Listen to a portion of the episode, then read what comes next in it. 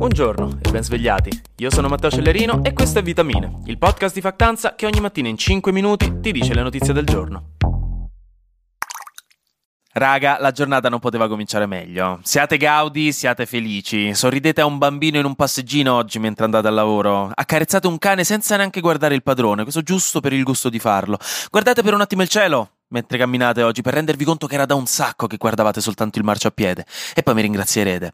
Oggi si festeggia perché Donald Trump Trampino Trampuccio è di nuovo sui giornali per un processo a suo carico e questa cosa mi rende davvero felice. Mi mancava parlare dei suoi processi. Un giudice di New York ha stabilito infatti che Donald Trump è colpevole di aver commesso delle frodi per anni mentre costruiva il suo impero economico nel settore immobiliare. Lui e i suoi amministratori, compresi i figli, hanno negli anni consistentemente ingannato banche, assicuratori e persone normali, sopravvalutando nei documenti documenti il valore delle loro proprietà, in alcuni casi addirittura di 3,6 miliardi di dollari. Fondamentalmente quello che ha fatto il giudice nella pratica è stato rifiutarsi di rifiutare una causa legale civile contro Trump per queste ragioni, di fatto costringendo Trump quindi ad affrontarla sulla base del fatto che queste accuse sono confermabili. Quindi niente, Donald Trump tra poco avrà un altro processo a suo carico che inizierà in teoria il 2 ottobre e rischia fino a 250 milioni di dollari di multa e il divieto di fare affari a New York per, per sempre. Altro mese, altro processo per Trampino Trampuccio. E l'anno prossimo, l'altro, rischiamo di ritrovarcelo pure presidente degli Stati Uniti. Quindi si prospetta una stagione elettrizzante non vedo l'ora che esca il trailer. Intanto, per restare in tema di malaffare economico, un altro caso molto importante è stato aperto negli Stati Uniti, sempre contro Amazon, accusato direttamente dalle autorità americane, nello specifico la Federal Trade Commission e 17 stati, di aver sfruttato la sua posizione di gigante assoluto del mercato per alzare i prezzi per i consumatori, le commesse per i venditori e in generale di aver indebolito la libera concorrenza del mercato, che è fondamentale in un sistema capitalista come il nostro. Sembra essere una causa molto grossa contro Amazon che se perdesse riceverebbe un'ingiunzione per proibirgli per sempre di portare avanti comportamenti simili e allentare il suo monopolio sul mercato.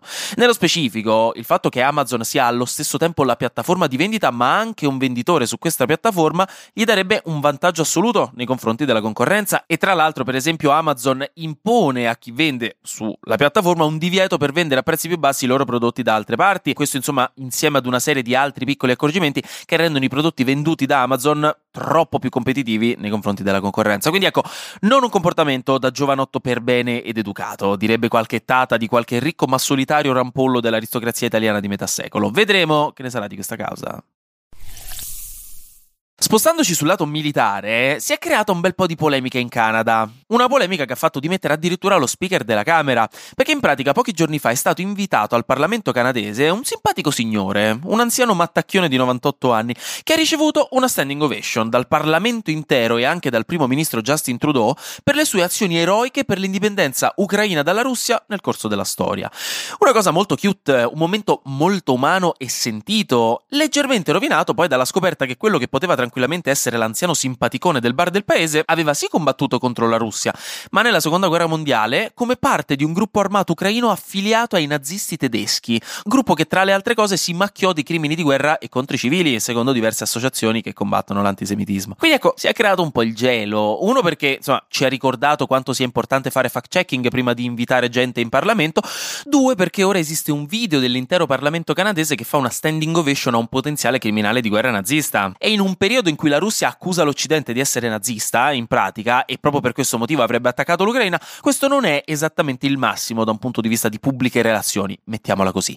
Lo speaker della Camera canadese si è dimesso dopo essersi scusato e mi fa ridere immaginare questo anziano signor Hunka troppo imbarazzato per dire che si stavano sbagliando quando è stato chiamato in Parlamento e che quindi ha dovuto portare avanti questa messa in scena per giorni sperando che nessuno se ne accorgesse che probabilmente c'era stato un innocentissimo qui pro quo.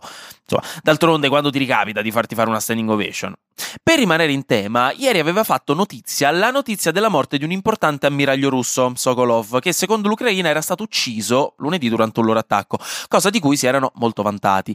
Il problema è che ieri mattina è uscito fuori il video di una riunione dei capi delle forze armate russe in cui Sokolov, Sokolov sarebbe vivo e vegeto, causando insomma un po' di imbarazzo in giro perché qui è chiaro che qualcuno sta mentendo, ma non si sa esattamente chi. Come quando un vostro collega dice male un nome e voi glielo fate notare, lui dice di averlo detto bene, ma voi sapete di averlo sentito detto detto male, ma lui dice di sapere meglio di voi quello che gli è uscito dalla bocca, ma voi sapete meglio di lui quello che avete sentito e quindi parte questo umiliantissimo teatrino in cui in assenza di testimoni la verità morirà con voi, ma entrambi preferireste morire piuttosto che ammettere di avere torto, d'altronde lo avete sentito con le vostre orecchie e d'altronde lui l'ha detto con la sua bocca. Anyway, bisogna capire insomma se il video è vero oppure quando è stato registrato perché magari era un video vecchio, nulla di più facile, ma è anche altrettanto possibile che l'intelligence ucraina che aveva riportato la notizia si sia sbagliata. Lo scopriremo nei prossimi giorni. Yum! Flash News. È uscito il trailer della settima stagione di Rick e Morty, stagione che in teoria non avrà più il doppiatore originale dello show, Justin Roiland, allontanato dallo show per accuse di violenza domestica e sequestro di persona, quindi mm. E infatti nel trailer si sentiranno le voci dei nuovi doppiatori, grandi cambiamenti. Secondo un'indagine fatta dal CREA, che è il Consiglio per la ricerca in agricoltura e l'analisi dell'economia agraria, il 51% degli italiani ha ridotto il consumo di carne per questioni ambientali, mentre un 27% non ha intenzione di farlo nel prossimo futuro. Infine, S. Lunga ha fatto una nuova pubblicità che è entrata nella polemica, e qui rallento perché lo chiedo a voi. Riapre l'angolo delle chiacchiere di factanza. Questo spot mostra una bambina con i genitori separati che sta dalla mamma, si perde dentro un S lunga, compra una pesca, poi va dal papà e gliela dà, dicendo che era da parte della mamma. E il papà è contento e dice che chiamerà la mamma per ringraziarla.